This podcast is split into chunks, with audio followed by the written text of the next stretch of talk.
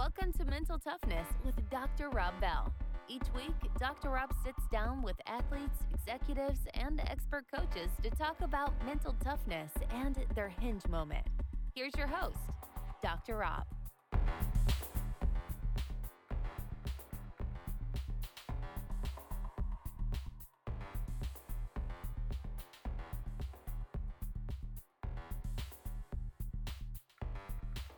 and I think about the same things every hole off the tee, into the green, and on the greens. And when you complete that process over and over and over and over again, you should end up well at the end of the season. And that's just how, how I look at it is if I'm playing great and not making any putts, I know if I continue to do that over the next however many holes I've left, if I make the cut, great. If I miss the cut, great. It's really irrelevant because it's about completing the process every time that you're golfing. This podcast is brought to you by LiveMomentous.com. Leading the way in human performance is Live Momentous. For listening today, you get a discount at checkout. Enter the code DRB20. That's DRB, the number 20, for 20% off your order. Live Momentous. Optimize, perform, recover. So, our guest today on the Mental Toughness podcast has been on the PGA Tour since 2018. He turned pro in 2015. This season, he has five top tens, two second place finishes. He is top 50 in the overall world golf rankings. Has a new son, AJ Adam Cole, with his lovely wife, Courtney. Uh, our guest, good friend of mine, is Adam Schenk. Adam, my man, thanks so much for uh, for joining us, bud, taking the time. Absolutely, Dr. Bell. Happy to happy to come on and be a be a guest. So I don't like to timestamp the videos. So if I talk about like what's going on right now, a year from now, it's not going to be as evergreen as what it is. So, however, um, I think with the tournament that you're in right now, so again, I'll, I'll, I'll base it like we're talking on a Friday afternoon. You start the tournament off, you shoot 73, um, you have an early bogey today, and then you rattle off six birdies coming in, shoot 65, um, will make the cut. You know, with that, share with us like your mindset when you are over par, you know you need to get stuff going. Um, talk to us about like that mentality just specifically on on a day like today. It's a good question. So you know you need to get something going. The golf course played honestly pretty hard this morning, especially starting on the back nine. If you miss the fairway on 11, you can't get there. If you miss the fairway on 10, you can probably not get there as well. And it was not raining, but it was a mist. So the golf course just played difficult. The ball was not going far. And I didn't hit a bad shot on 11. And I knew I was already three over par, right? And I know the cut's going to be one or two under. And I hit it a foot in the left rough on 11 hack it out short, hit a good chip, six feet, miss it. And I'm thinking, in a good sense, that my week is probably over because I'm one over par, three over par yesterday, four over par total. Not my favorite golf course. Not that I'm playing poorly, but I'm not making putts. And the only thing that I can control is the situations that I'm putting myself in that I end up in is really just controlling those on the way in and doing the best I can with every situation that I have. And Brett and I did a really good job of that. And I told him walking down 10 fairway, let's just see how many greens we can hit today. It's not my favorite course. I think everyone that is close to me kind of knows that. Um, but there's still a PGA Tour tournament. They're giving away a lot of FedEx Cup points. They're giving away a lot of money, and you want to play well. You don't. Nobody likes the miss cuts and we just really grinded it out. And I missed several sh- shorter putts, even on the front nine. I missed a four footer on 17. That was another one where momentum was really starting to go our way a little bit, starting to hit some better shots, hit it in there to four and a half feet straight down the hill. I just have to tickle the putt, hit a good putt, and it misses left. And it's like, darn, that was one where if I do end up missing the cut, it's going to be most likely, you know, by one. Um, I, th- I actually thought the cut was going to be even par and then the weather started to improve.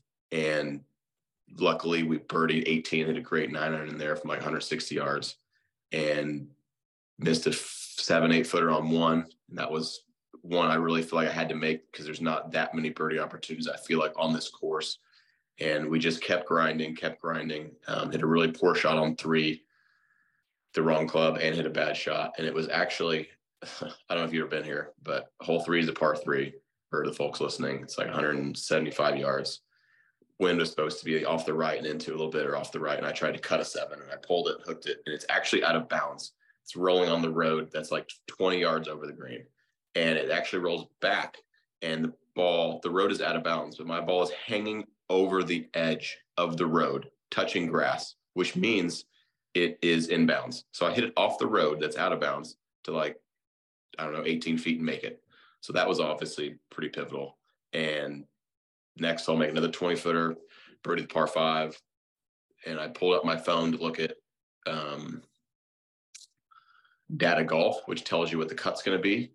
And obviously, looking at the cut knowing what it's going to be necessarily doesn't help me any, but I like to know what the cut's going to be. And then I saw it was going to be, I thought it was going to be minus one.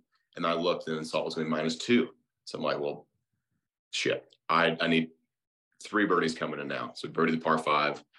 I hit the almost flew it in the hole on six. I had like 180, hit a draw seven iron, hit the bottom of the flag, landed on the bottom of the flag, and then bounced left, went to like 15 feet. Um, two putt from there. I had a really difficult shot on seven and had a good up and down, hit a bad tee shot, and then birdied the last two. I know it's kind of a long winded story, but we, Brett mentioned how far along we'd come this week and we grinded, grinded, grinded, not had much good things happen. And we had 12, 15 feet on the last hole. And it was just really fortunate to see that putt go in to make the cut because we'd worked so hard and hadn't gotten much out of it and his son's here and we're having a blast. So it was really a bonus to get two more rounds of golf. And if you just start stacking up good shots, good, good thought processes, you know, it's most likely going to lead to some good results. And then all the decisions we made, all of the situations we put ourselves in, and doing the best we can truly with each and every hole, it added up to six under the last 16 holes, which was really good golf for me um, on this golf course. Mm-hmm. That's kind of the way yeah. I look at it. So, w- when you had it, um, knowing you needed to get stuff going, weather wasn't great, not the favorite track, you kind of change your focus to let's just see how many greens we can hit. Um, like you aware of that? Like, I mean, at the time, it's not like, all right, man, let's just make a couple, but it's, I mean, you just change that whole mentality into all right, let's just start hitting some good golf shots? Kind of that was walking up the first hole. I was telling Brett, I'm like, look, let's just hit a bunch of greens today because I feel like so many times how I've played in the past and what I see people out here do is you you shoot not a great first round, but then you just try and be too aggressive, and that changes right. how you play golf. And you may make a lot of birdies, but you're also going to make one or two bogeys that you shouldn't. And just because if you make two bogeys that you shouldn't, now you have to make two more birdies to make up for that. So if you just don't make silly mistakes. And that's so much easier said than done because silly mistakes are going to happen because golf is just too hard and there's too many variables that are not controllable by you, especially when it's raining and there's so much moisture on the ground that really affects how golf is played. And that was walking up hole 10. I'm like, look, let's just not beat ourselves. Let's try and make birdies, but let's just try and hit as many greens as possible. And at this point, I'm thinking even par is going to make the cut. And it turns out it's going to be two under but that gives me the best chance to shoot three or four under. And we bogey 11. I mean, I didn't hit a bad drive, but didn't hit a bad second shot, chip, or putt, in my opinion. But all after my first five shots, I was still four feet from the hole, whether I hit good bad shots. And the process didn't change from there on in. Um, just tried to hit a bunch of greens and make good decisions and be aggressive when I could, um, taking on risk, mitigating risk, um, when the shot fit my eye or if I had a good number. And we did a really good job of that. You know. And when you mentioned we, that, like on the par three, what's that? Sorry, go ahead. And well, I, I said we did, a good job of that the last 16 holes. We did a great job of that all day. It just didn't work on on hole 11. Just missing the fairway by um, you know a foot in the left rough. You know, long wet Bermuda rough's fine. It's wet Bermuda rough that's not okay to hit out of. And it was just a difficult golf hole and we made bogey. So not not the end of the world, but not the ideal start you need when you're three over par, five shots off the cut line. Sure. Um, how much? I mean, because you you were definitely a realist in terms of knowing you for so many years. I mean, you have a you always take an objective view. I think of how you play and how situations are. On that par three with that ball, um, you know, just in bounds, how much uh, does luck play into overall results? A lot. At this level, a lot. And I mean, if you're there, there's there's certain golfers in this world that are just consistently better than everybody else. There's a handful of them. Maybe there's 20, maybe there's 10. I don't know what it is. And I'm trying to put myself in that group, but this golf course is is it's always been difficult for me. It's a very fair golf course, but today my ball could have just easily been out of bounds and I am I'm going to make five. I've I've already hit my second shot. I already hit my provisional ball. It's 20 feet behind um, the pin to the left on the fringe, so I'm most likely going to two putt that. So I'm going to miss the cut.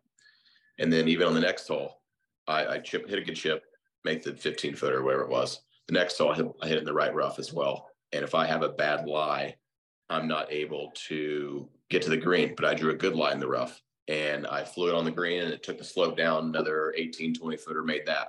So I was just talking with Brett, walking up to the next tee. I'm like, hey, you know, it's just crazy how much luck is involved in golf because my ball could have easily been out of bounds and I could have drawn a bad lie in the rough and not made birdie. So that's three strokes of luck that that went my way, or I'd be sitting here um, instead of talking to you. I'd be driving to the airport to catch a flight right now. So it, it does, but you have to look at it. Everyone's going to get unlucky. Everyone's going to get lucky. And you just have to understand that that's a major part of the game and you have to use that to your advantage. So if you're getting unlucky, you hope you, you hope you get all your good breaks at once. And I feel like that's the way mine have come and, and gone. Like I get a, a lot of bad breaks in a row where nothing really good's happening. And then I have weeks where I've played well, where those are the weeks where you need good breaks. You need two or three, you know, you chip in, you make two or three 30 footers. And those are the weeks when it's important to, you know, un- understand that, hey, I'm catching some good breaks. I'm going to keep, keep making good decisions. I'm going to, you know, do the same process that I, you know, have every other tournament. But mm-hmm. when you are catching those good breaks, that's when it's important to take advantage of them because it's I, I could have just easily shot one under par or even today, but um, we made a few putts, had a good break with the ball being in bounds, and we're you know maybe around 40th place and have a chance to go you know hopefully make some noise this weekend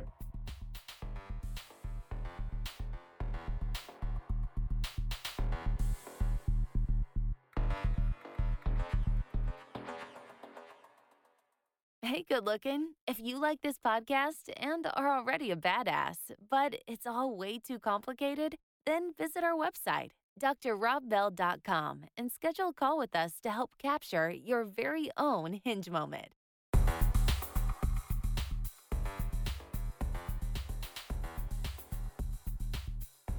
Um, I mean, one of the one of the strengths, obviously, you hit it well. Uh, you hit it far, but one of your strengths, and the part that I love, is the strength when it comes to your putting. Um, when you're out there and you just know that you're putting it well, what kind of extra confidence or, or comfort does that give you knowing that um you know that you're just a good putter? It helps a lot. I, I feel like i'm really really good at starting at where i'm aimed now that's what i try and do my stroke. I know the couple things that go wrong in my stroke how to fix them if i'm pushing them if i'm pulling them i know what to do. And i just try and hit it where i'm aimed. And from there it's picking out a spot where we're going to start it and roll it over. And i've tend i tend to be a streaky putter which I think most people are, because you can hit just as good of putts that don't go in as go as go in. It's a lot of putting is probably mostly luck. Now, whoever puts the best over the course of a season is going to get the luckiest. So from one tournament to the next, or one day to the next, it's a lot about luck because I think I gained, you know, 0.8 shots or almost a shot today um, on the greens, but I made a lot of putts and I missed a lot of short ones but tomorrow they could all go in or they could all not go in. I'm still, uh, Brett and I go through a process. We pick out what we're aiming it at, where it's going to roll over, and I try and match that line up to the speed um, that I need to hit it to make it. And that it gives me comfort to know if I've got eight feet up the hill on really good greens, that I'm probably I'm probably going to make it. I, should, I feel like I should make it, and that's an expectation that I've given myself because I've done it so many times. Where if I get aimed correctly and it's a pretty straight putt, like I, sh- I feel like I should make it, and I'm not trying to put extra pressure on myself because sometimes when you feel like you should make a putt, there's added expectation, added pressure, and that's not good. But I look at it in the sense of like, all right, it's a straight putt. I know where I'm aimed because Brett's told me, and then I back off and I put my putter back down and, and put it back down the exact same way I had it. And I've seen the results so many times that putt going in. I genuinely think I'm going to make that putt. I'm not adding extra pressure to myself, but I am expecting that ball to go in the hole. Mm-hmm. Yeah. No, and I appreciate that answer, man, for sure. I mean, you talk about dialing into your process, controlling what you can control with the mental skill of patience. Um, I mean, you know, I was going to bring this up, but you know, it's one thing about talking about it, it's another about, you know, mm. implementing mm. it. How do you go about implementing, you know, that mental skill specifically of just patience? So I think about things like I've obviously Brett Swedberg's my caddy, and David Cook was helped me before uh, him, and David also still caddies for me a little bit um, when Brett is spending time at home with his family, and I just look at patience as a year long thing. You know, your goal is not to to do this for a tournament, to do it for a month. You you complete your process for a whole year, and there's not as many variables. There's not as many outliers when you look at you know a body of work that's a year, a year long. You know, luck factoring in for one tournament, making putts, not playing good, playing good. It's, it's not important for one week in a sense. You obviously want to play good every week, but if you look at the process of doing it every hole, how am I going to get off the tee? You know, what am I good at? Is there anything that I'm trying to avoid? And you just really think critically. And this is how I have to play golf because I'm not as good as a lot of people out here. So I have to beat them by being smarter. And I think about the same things every hole off the tee, into the green, and on the greens. And when you complete that process over and over and over and over again, you should end up well at the end of the season. And that's just how, how I look at it is if I'm playing great and not making any putts, I know if I continue to do that over the next however many holes I've left, if I make the cut, great. If I miss the cut, great. It's really irrelevant because it's about completing the process every time that you're golfing. And if it doesn't work out this tournament, it's going to hopefully work out next tournament. And then when you get in contention, when you get a few breaks, that's when it's important for you to be at your best. And the only way that I know how to be fully prepared for that moment is to whether you're five over par or five under par, you're completing the same process. So when you do get that moment, when you have that, you know, your it factor, your it moment, are you going to be ready? That is the only way I know how to be ready is to just do the same things that I've been doing. It's not like, oh, I'm in this situation now. Now I really need to start focusing on every shot, or now I need to do my best. Like if I'm three over par, three under par if I'm leading by five or losing by five. It's it's really sounds weird to say, but it's it's it's it's irrelevant. Mm-hmm. Yeah. You have a new son, AJ.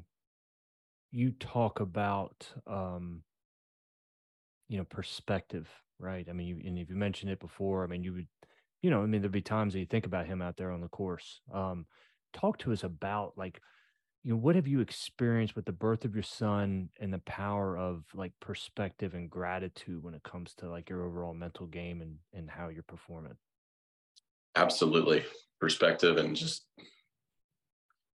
gratefulness um, thankfulness because in the big scheme of things i mean i've i've kind of done a lot in the professional golf world. I've done everything except win so winning's the next step for me. But sometimes I find myself just thinking about AJ and just thinking of his smile on FaceTime, and that's you know very relaxing. If I mean, I care deeply about how I play. I really do. I, you know, everyone gets to see the number I post, and I take a lot of pride in that. But if I do miss a cut, I get to go home and see him, so it's not a bad consolation prize. And like I said, at the end of the day, it's it's really it's not irrelevant if I make or miss the cut, but if I'm doing the correct things, if I'm preparing the way I, I know how, and I'm putting in maximum effort, if I miss the cut, it just didn't work out that week. Mm-hmm. Um, I'm showing up, not being prepared, showing up late, not working hard, then missing the cut, and that's not okay. So there, there is a difference. But this week showed up and we really put in a lot of work. I, I improved so much from Tuesday to the end of today and getting to FaceTime him and my wife before the round. And I, I didn't get to talk to him um, yet today, but I can't wait to see him. My, my wife Courtney sent me a bunch of pictures of him. Um, so he's just so cute, and I can't wait to get home and see him. So even on my putt on the last hole from uh, maybe at 15 feet, um, you know, I wanted to make it really, really badly, and but all the while knowing if I do miss it, it it's it's still it's still okay. It's not life or death, mm-hmm. and it can be tough when you want something so bad and that's all you're focused on. Sometimes it's harder to achieve that. So if you can somehow take your mind off of it and still focus on something else that is going to give you the best chance to produce that result i think that's what people that are really really elite do well. And that's what i think i try and do is just focus on the situation at hand not knowing you know whether it's going to go in or not whether i'm going to hit the fairway with the drive or where, whether i'm going to hit this pitching wedge close but as long as my thought process is correct and i'm doing the correct things then the the outcome is honestly irrelevant because if I keep stacking good decisions and playing the whole playing the shot that's most of the time meant to be played and knowing what shot I'm going to hit over the course of a season, over the course of a tournament, I'm going to come out. Um, I'm going to come out on top, and I'm going to give myself the best chance to play good. And that's what I think um, David and I, Brett and I, have done a really good job of this year. Hey, it is what it is it's irrelevant. It doesn't it really doesn't matter. as long as you're doing the right, I mean, you have to be doing right. the right thing. You have to know what goal you're working towards in your golf swing and and and you know product result of your golf shots. It's very complicated. It's a lot of work that's gone in over the 10 years. And it's just now starting to get a little better. And I'm getting a lot more comfortable in situations because mm-hmm. I'm a learner. But I guess better late than never. So what I've seen is you've always had good rounds out there on tour. Um, but it was, you know, you go from like 50th and then there'd be some 25th, 30th place finishes. Now, hey, there's um obviously the fifth, but you're staying up there, even if you start off 30th, you know, you're 20th and you know, you're finishing fifth or, or you, know, you're contending there at the end. Um, before coming on, I spoke with uh, with Coach Rob Bradley at Purdue, your alma mater, because I asked him. I said, "What question do you want me to ask?" And he said, "Ask him what's changed." Um. So I need to kind of put that out there, and you take it any direction you want. But what have you felt has um, helped you perform your best this season? So it goes back to what I said of, you know, I think the only way that you get better at something is to do it over and over again and fail. And you, yeah, I try not look at miscuts. I try not look at failures at failures. I think maybe you mentioned this before of like, you know, if I miss a cut, then it, in a sense, golf has told me what I need to get better at. I know what I've done well, and I have 36 holes of results of missing a cut that shows me what I need to get better at. So I take those test results and I implement them for the next week. Now, I don't completely, if I play terrible, I play terrible. I might just completely throw the baby out with the bathwater and start over next week. But if I was close and just didn't make some putts and didn't have, you know, maybe a few good breaks happen that I needed to, then I have something to build off of. And I use what I did well and I try and continue that. And I take what I did poorly and try and figure out that for the next week. And I'm building like a uses like a full circle. I'm building a process and I might had three fourths of the circle that week. But as soon as it does come together, that's when I need to be at my best and have my, you know, try to complete my circle for that week. Cause when you have a chance to win, that's when it's nice to continue to play well. And obviously everyone's goal out here every week is to win. And I haven't done that yet. And a lot of my friends have. I'm getting close.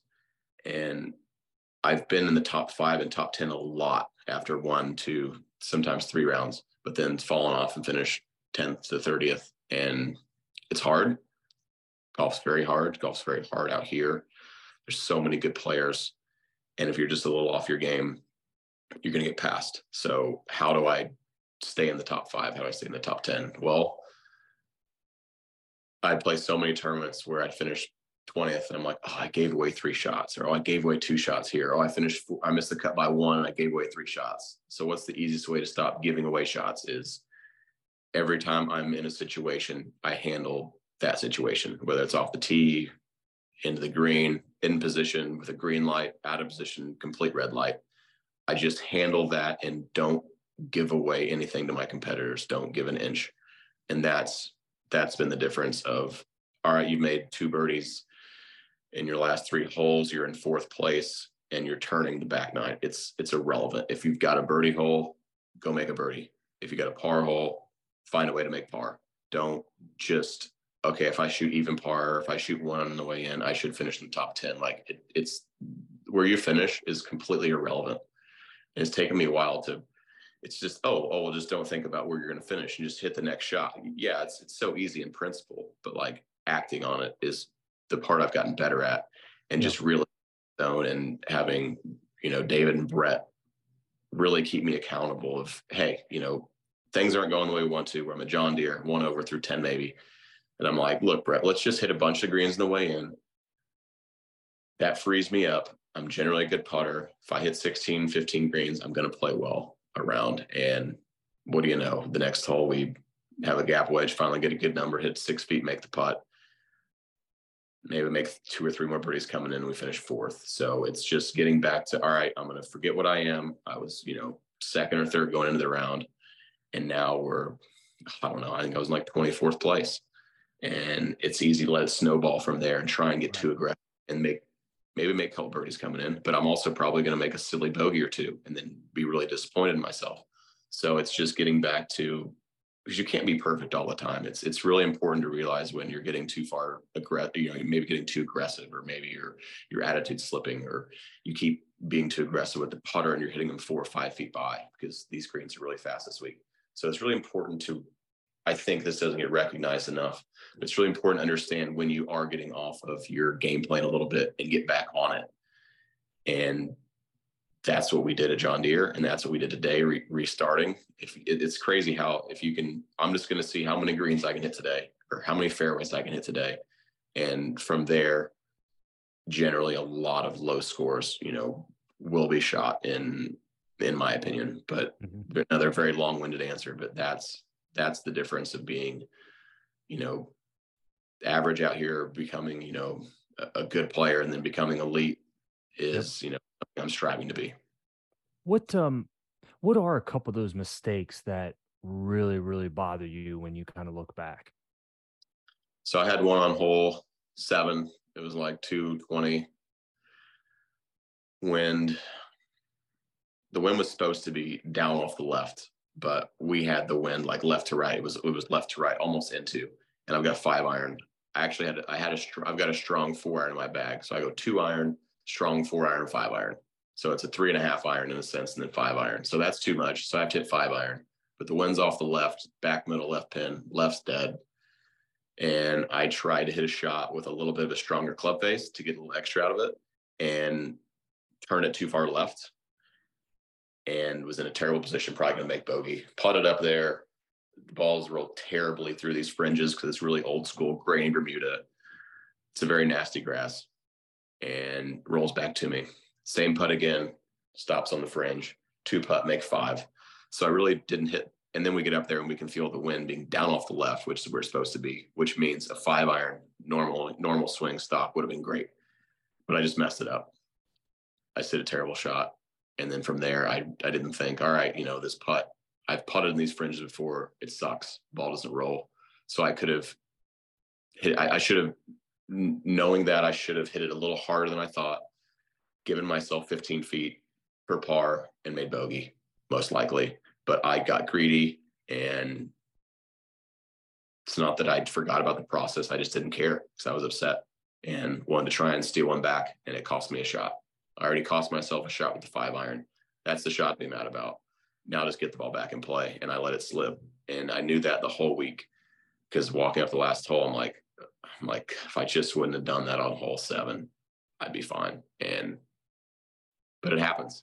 Yeah. Uh, so Don't the press. mistakes that that sit with you the most are like when emotion gets involved, gets you Yeah. out of your process. And yeah, can a lot of times we're just not not not realizing all the factors of where's the wind at, where are we trying to land it, where can I miss it, what do I feel comfortable doing? That's kind of my four little step process of mm-hmm.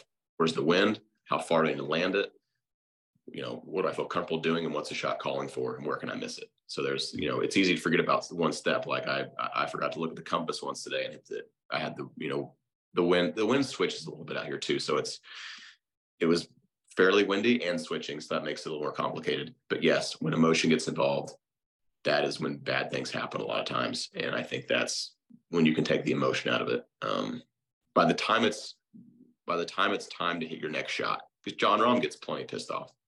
I mean, he's as fiery as they come. Spanish, um, Spaniard, obviously a great player. Um, but by the time he hits his next shot, he still might be pissed, but he's putting that aggression towards hitting a good shot on the next shot, Right. not necessarily being overly aggressive or hitting some shot that's so unrealistic. He's putting that anger towards being better on the next shot, and he's Right. really best in the world. I mean, him and Scottie. So it's when, tough to when you're when you're referring to like the circle being complete and when you're being at your best and say if it was three fourths complete that week and it didn't work out you know just looking and knowing how you are as a player and as a person i mean three fourths of your top tens in your career have come after a miscut um what what edge have you seen that that gives you leading into the next week I just don't use bad golf as I mean, I might I might pout, I might mope for a little bit, but I use it as motivation. I just it's it's it's giving me the answers to the next test before the next Mhm. test. If I take what I did good. It's so simple. It's so simple in theory. It's it's it's much harder. Simple, not easy, I guess is the word you'd use. I think we've talked about that before. Yeah. But it, it's not completely throwing the baby out with the bathwater. You did a lot of good. And if you can use that as motivation to understand that you were close and you just need to do a few things a little better, I think that that's the best way to think about that. And that's honestly how I've been my whole life is I don't, I try not to get too down and understanding that playing good golf and bad golf, the line is so thin. The line is so thin between finishing 30th and fourth. And if you can just be patient and wait and complete your process, because make like I made three putts, for example, I go back to uh, waste management. I made like I think three putts over 30 feet. I chipped in, chip in, and the two putts over 30 feet were before I even made the cut. So those were on Thursday, Friday. If I don't do those, I think I might make the cut on the number it's close. But I think I finished 18th or 20th. If I don't have those three shots of luck in a sense happen, I finished 45th or 50th. So like the only difference between me playing playing good is looking at results or what somebody else tells you. You don't have to look at the results to know how you played. If you if you played good and you didn't have the results, then then that's okay. You played good, but it, it's it's tricky looking to see. You know, if I finished at the top thirty, I played good. Well, I, I finished twentieth, but I had three shots of luck. I made three putts over thirty feet. That doesn't happen very often. So Right. the leaderboard says you played good. Everybody texts you saying, "Yeah, I played good," but like I didn't do anything different than the next week when I finished 50th. So Mhm. it's tricky because your mind's going to tell you that 50th isn't good, 40th isn't good, 30th isn't good. You know, you should have been better. But at the same time, it's understanding that that's sometimes out here on tour with my talent level and what I'm good at. Sometimes 30th or 40th is a great week for me. And I don't think enough people realize that, that enough people realize that and how important it is to stay patient and just keep doing what you're doing if you're doing the right things and wait for putts to go in, wait for a good break to happen. Confidence gets high, and then you just still complete your process the rest of the time. But that's the difference of not complaining, not getting down on yourself, and just being a career grinder, which is what I am. And Mhm. I've got better this year, but that's that's the kind of golf I have to play in order to be successful and give myself the best chance to to win. Yeah. I mean, I think one of your superpowers is your ability to take a step out yourself, objectively look at the kind of the situation, and then be able to assess it, um, take emotion out of it. Um, I, I think that's a superpower of you because you spoke about many times if you were a caddy, you would be the best caddy out there. I don't know. I don't know about that. I I I don't know about that. But I I think I think I think I could help. I'd help. I think I could help because I know how I felt. I know what players go through. I know the emotions, and it's really easy to make a plan, and it's just really hard to stick to it. But over the course of a season, I think that honesty is a great thing. Knowing your limitations is a great thing. Because um, if you don't, then you don't know exactly what you're, you know, not being careful, but there's certain spots where the shot that is called for and the potential miss and the shot that a person is able to hit and their potential miss don't line up and they have to you have to be smart or else you're going to make a quick five or a quick six. And that's you know those trouble situations are what you have to to get by because if you're good at something if it's 140 yards in the fairway everyone's pretty good at that shot. There's a thousand more players in the world that are good at that shot. You're not going to separate your i mean you might make it you might hit it to a foot that's great but over the course of a thousand shots from 140 yards like everyone's kind of the same like you're not no one's that that much better than anybody else maybe scottie or Rahm or i don't know but it's the combination of all those decisions that you make and getting by your trouble areas is most likely what's going to define you. Mm-hmm. Like a trouble area for me, I'm not a great fader. Into the wind, I like to hit quick pulls. So like a back right pin with trouble right into the wind, oof, makes me nervous, gives me the shakes. So I mm-hmm. figured out that shot, what I need to feel, the two or three different things and then you add in the side slope. Maybe it's a crosswind. Maybe it's a, a half a club. Maybe the, you know, the slopes, the golf course. Where can I actually miss the ball? And it's that's when it gets complicated, and it's important to do. You don't have much time. You've got 40 seconds to basically hit your golf shot, maybe a minute if you take long. But like, there's a lot of information to process very quickly, right. and having a little bit of a plan going into it um, helps me a lot because sometimes when things get going fast out here, it's it can be really hard to slow down. hmm Um, growing up and then throughout your career, were you ever told uh, that you weren't good enough? Mm, not really. I don't think. I mean, I probably told myself I wasn't good enough more than anybody else, which I'm kind of self-deprecating a lot of times. I I, I say a lot of things I don't necessarily mean. Um, which I don't know how good that is or bad. I, I as long as it doesn't affect your next shot, I guess it's probably not that big a deal. But if it if you're if it is affecting your next shot or you're coming across as whiny, I don't I don't like that because I've seen how other people act sometimes. I'm like that looks bad. I've acted like that before. I've looked bad, so I don't want to look like that again. So I try and not let myself get to that point, but everyone does.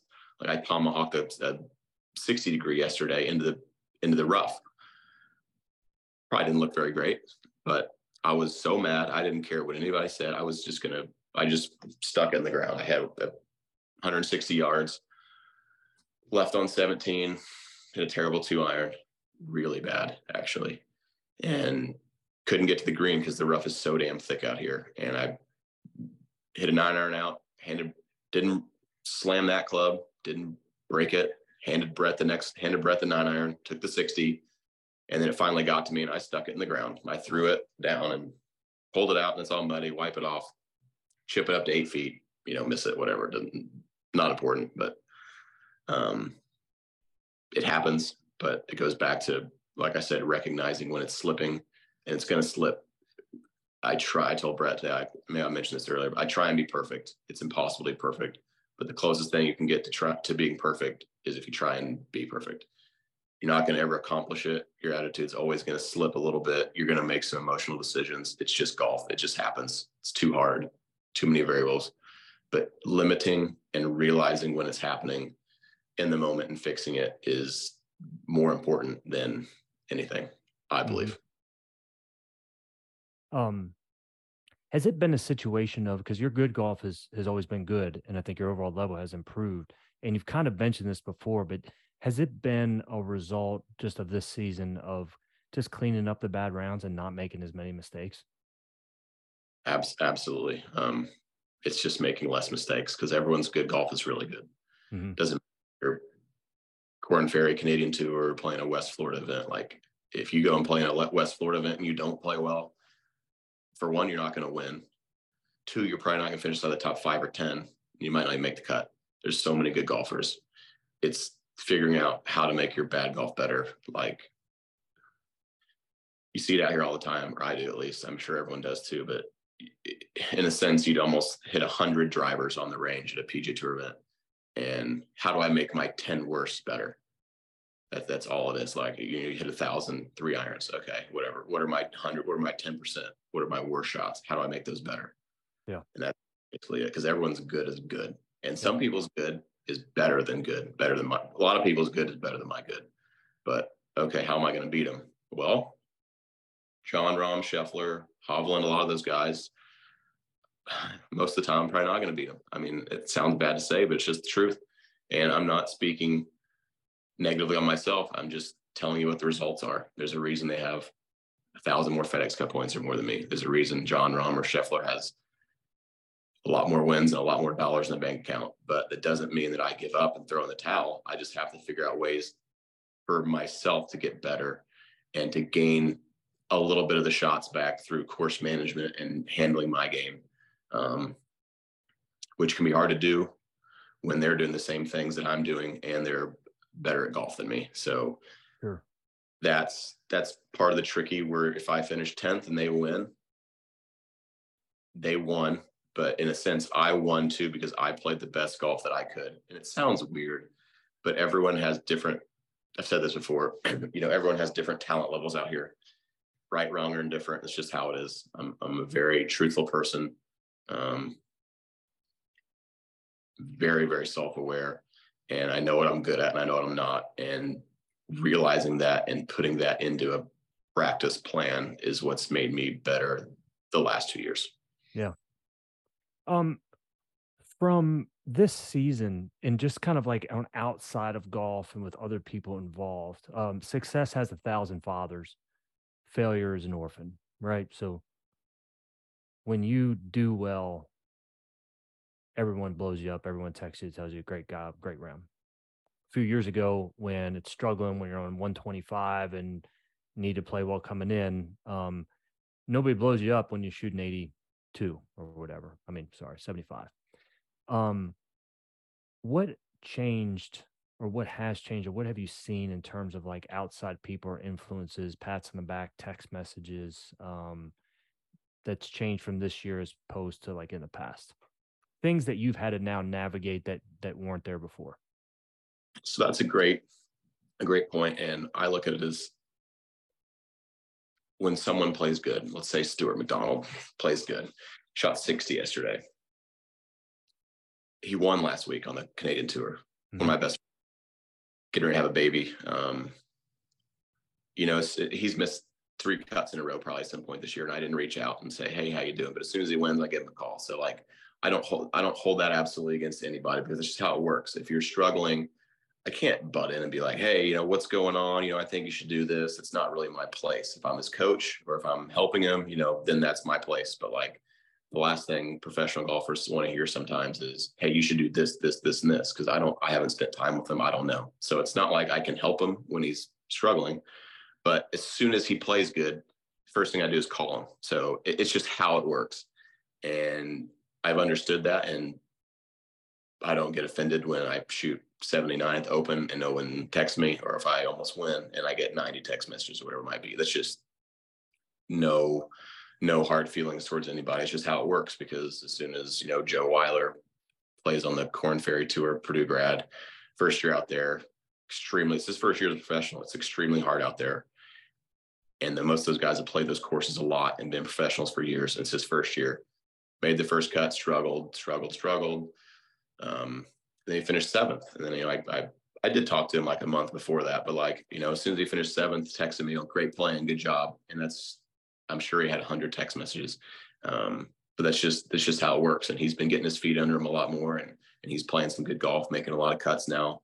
And it's just important call, to him up in Chicago. Yeah, it's just important to remember how hard golf is, and it's it's a big picture. And if you can continue to see the big picture, the little stuff doesn't. It's irrelevant. And if you I make that 12 footer or 15 footer on the nine to make the cut, that's awesome. So cool, so cool. Um, being here with uh, Brett and his son, giving giving his son two extra days here, phenomenally cool. But if it misses, it, it it's not that big a deal. It, it would have just been more hurtful to have um, him go home and not get to have two more days because he's here, um, getting ready to go back to school, just having a cool experience, getting to you know got to walk inside the ropes on Tuesday and Wednesday. So that's the cool part. But if it does miss, it's not a big deal. I still fought hard. I still played played great. I hit a good putt in the last hole. Whether it goes in or not isn't really. it's weird to think about, but it's not really up to me. Right. Um, it is, but if I hit a good putt where I'm aimed, I try and play the break correctly and match the speed up to it. If you do that all year, you're going to make a lot of putts, and you're. It's also important to remember the better you putt, the more close misses you're going to have. Mm-hmm, mm-hmm. Like how good Jordan Spieth putts he makes a lot of putts, but think of all the lip outs he has or all the putts that come close, or he might, someone might putt terribly or not make any putts for, um, you know, a week or a day and they, they, they miss by a ball or just, you know, barely burn the edges. Well, Spieth has days like that, that he does that, but he's lipping out and really burning the edges. So it's easier for him to get frustrated in a sense because all the putts that he does make, he's going to have more that lip out and don't go in. So that's, that's important to remember. It's a great point, man. Yeah, absolutely. Another great point is so like a fairway is pretty wide, right? So if you push a drive and it catches the right edge of the fairway, all is happy, right? Good, good drive, you know, good job, driver, good, good, good way to go, way to swing. You got eight feet and you miss it just right and it lips out, you know, you sometimes you're ready to burn the world down. Whereas the parameters for a driver or an iron into a green are much wider, where you got to trying to put it into a golf ball, a golf ball into a hole about the size of your mouth.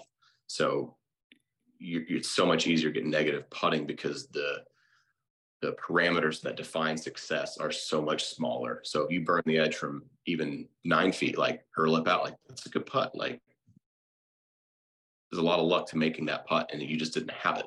Now, if you hit it too hard, you hit it too hard. But it's important to remember that that's not a bad putt and you can be too hard on yourself a lot of times because you pull a drive and it catches the left edge of the fairway all's good in the world. You pull a putt from seven feet and it lips out left you're like oh i pull putts.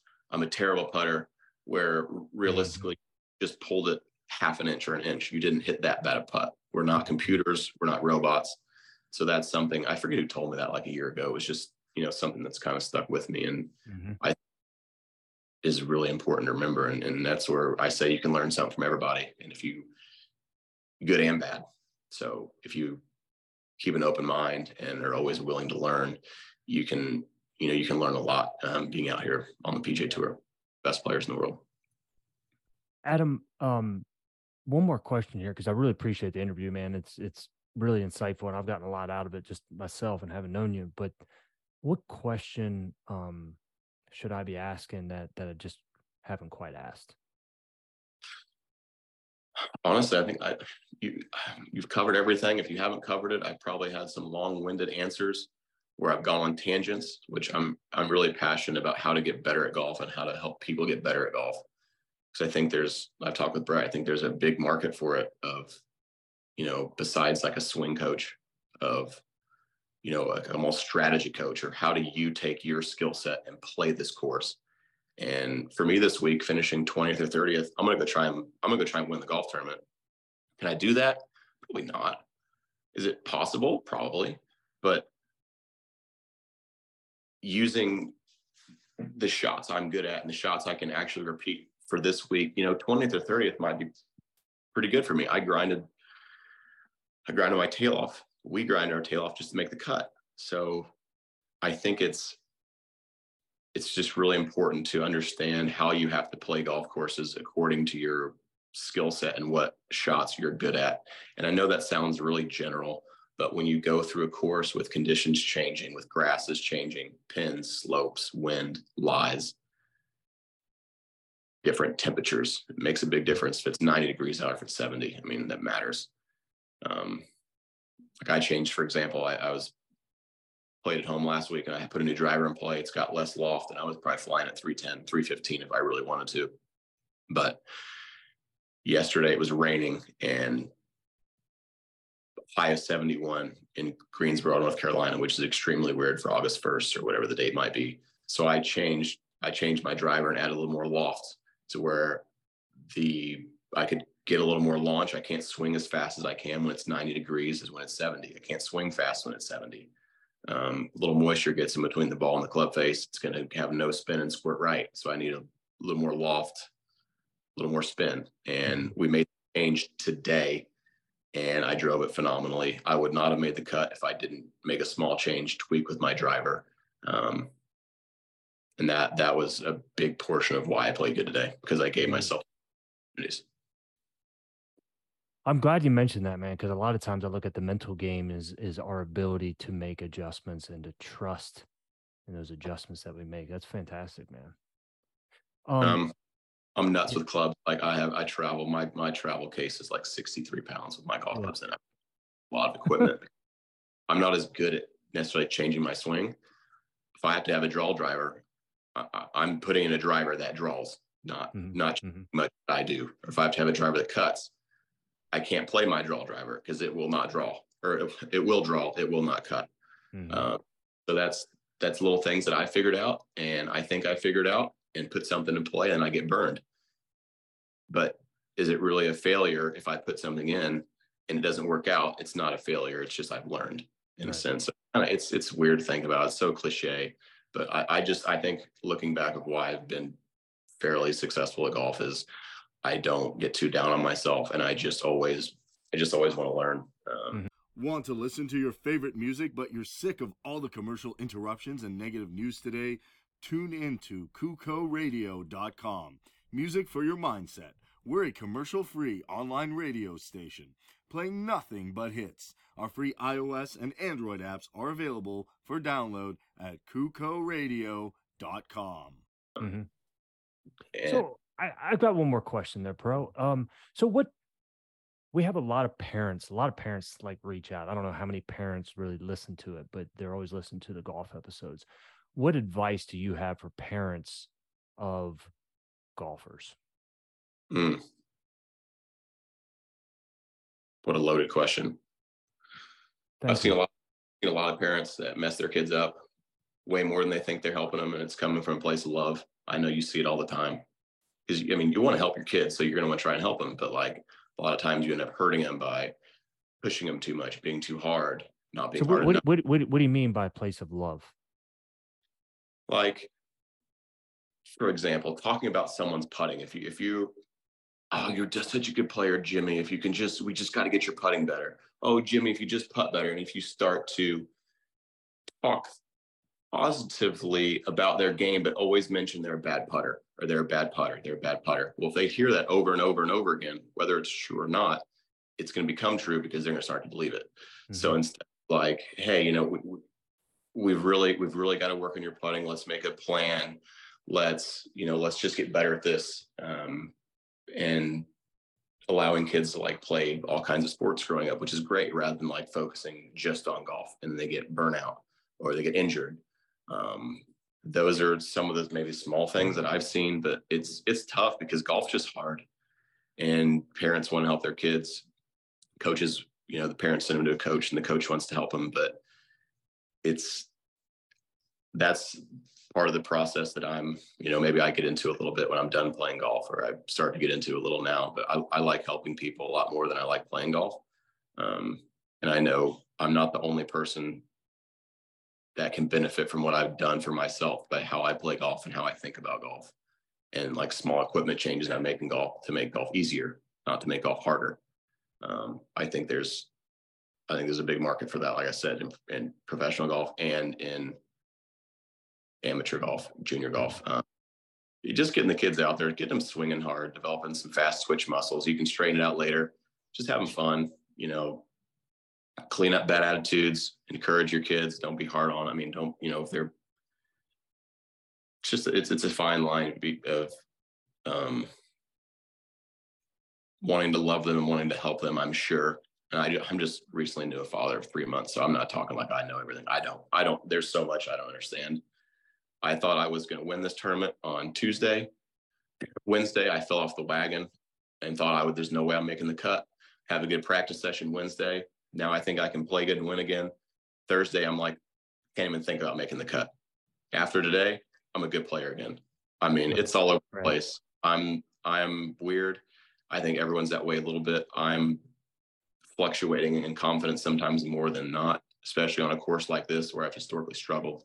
But I, forget who said that. Maybe it was uh, uh, Max Homa. You know, you're one swing away from winning the Masters, or one swing away from, you know, I'm never going to make a cut on the PGA Tour again. Right. And I, a lot of people are like that. But then you, is something wrong with me? No, I don't think anything's wrong with anybody. It's just how golf psychology works. And it's important to understand the trends and be like, okay, I think I'm a bad golfer, but you just keep completing the process and you bogey hole 11 and you're going to run off six birdies at some point. And we did. Right. Oh, I love it, man. Man, I'm so glad we were able to get this. And uh, thank you again for taking the time, Adam. Um, appreciate you, my man. No, yeah, happy to come on and I'd, I'd uh, I'd love to do it again. Hopefully, we can get that first win sometime, and I'll I'd love to come on and chat with you again. So you got it, buddy. Thank you very much.